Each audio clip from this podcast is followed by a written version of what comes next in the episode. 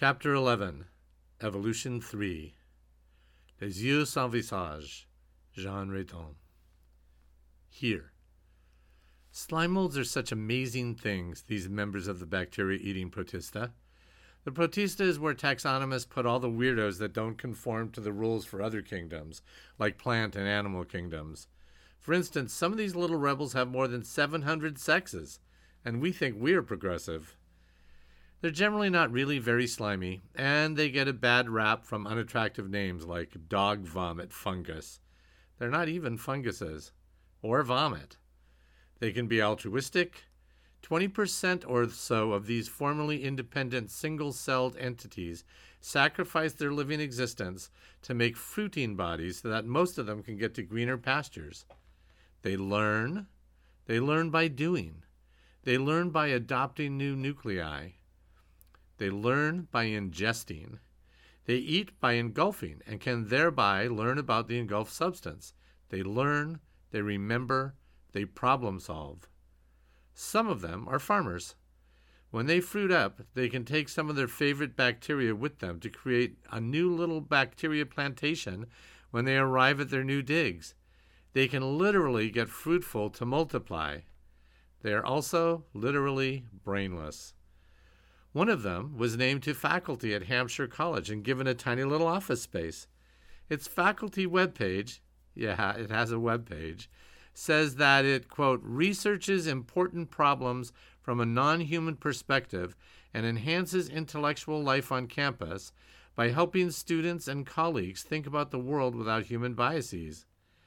This undoubtedly generated biases from humans who would also like office space without needing to attain a degree first.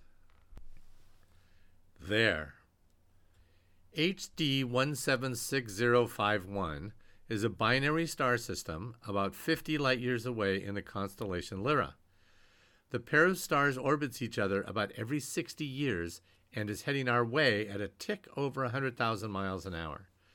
But, as you might imagine, there were likely to be some eccentric effects on the bodies in this solar system produced by a pair of stars whirling about each other. On P6, the tidal effects produced so much sloshing about, but it didn't much bother the primitive life within. P6 happily orbited one of these suns for billions of years in the habitable zone, what astronomers sometimes call the Goldilocks zone. It wasn't until one of the smaller planets got kicked out of its orbit that there was much to worry about. Setting aside for now a detailed explanation of the specific orbital mechanics involved, the smaller planet whacked, that's a technical term, whacked P6 a good one, shattering both bodies and sending giant spherical globules of ocean and Earth, or rather of P6, careening into space. Chunks of dark planet and bright ocean scattered, spreading fuzzily through the orbit formerly occupied by a single sphere. A planet's worth of world spanning ocean spread into billions of shiny globes, an entire orbit filled with Christmas ornaments of all sizes. A stunning array of glittering balls, each pulsating with the shocked life inside them, each reflecting both of the binaries. Had there been eyes to see, the view would have been stunning. Imagine a billion ball bearings of all sizes rolling about an invisible roulette wheel 4AU across. Imagine seeing your reflection waxing and waning in each funhouse mirror as you maneuver between them. Imagine the paired reflections of the suns in each in an odd cosmic imitation of your own countenance,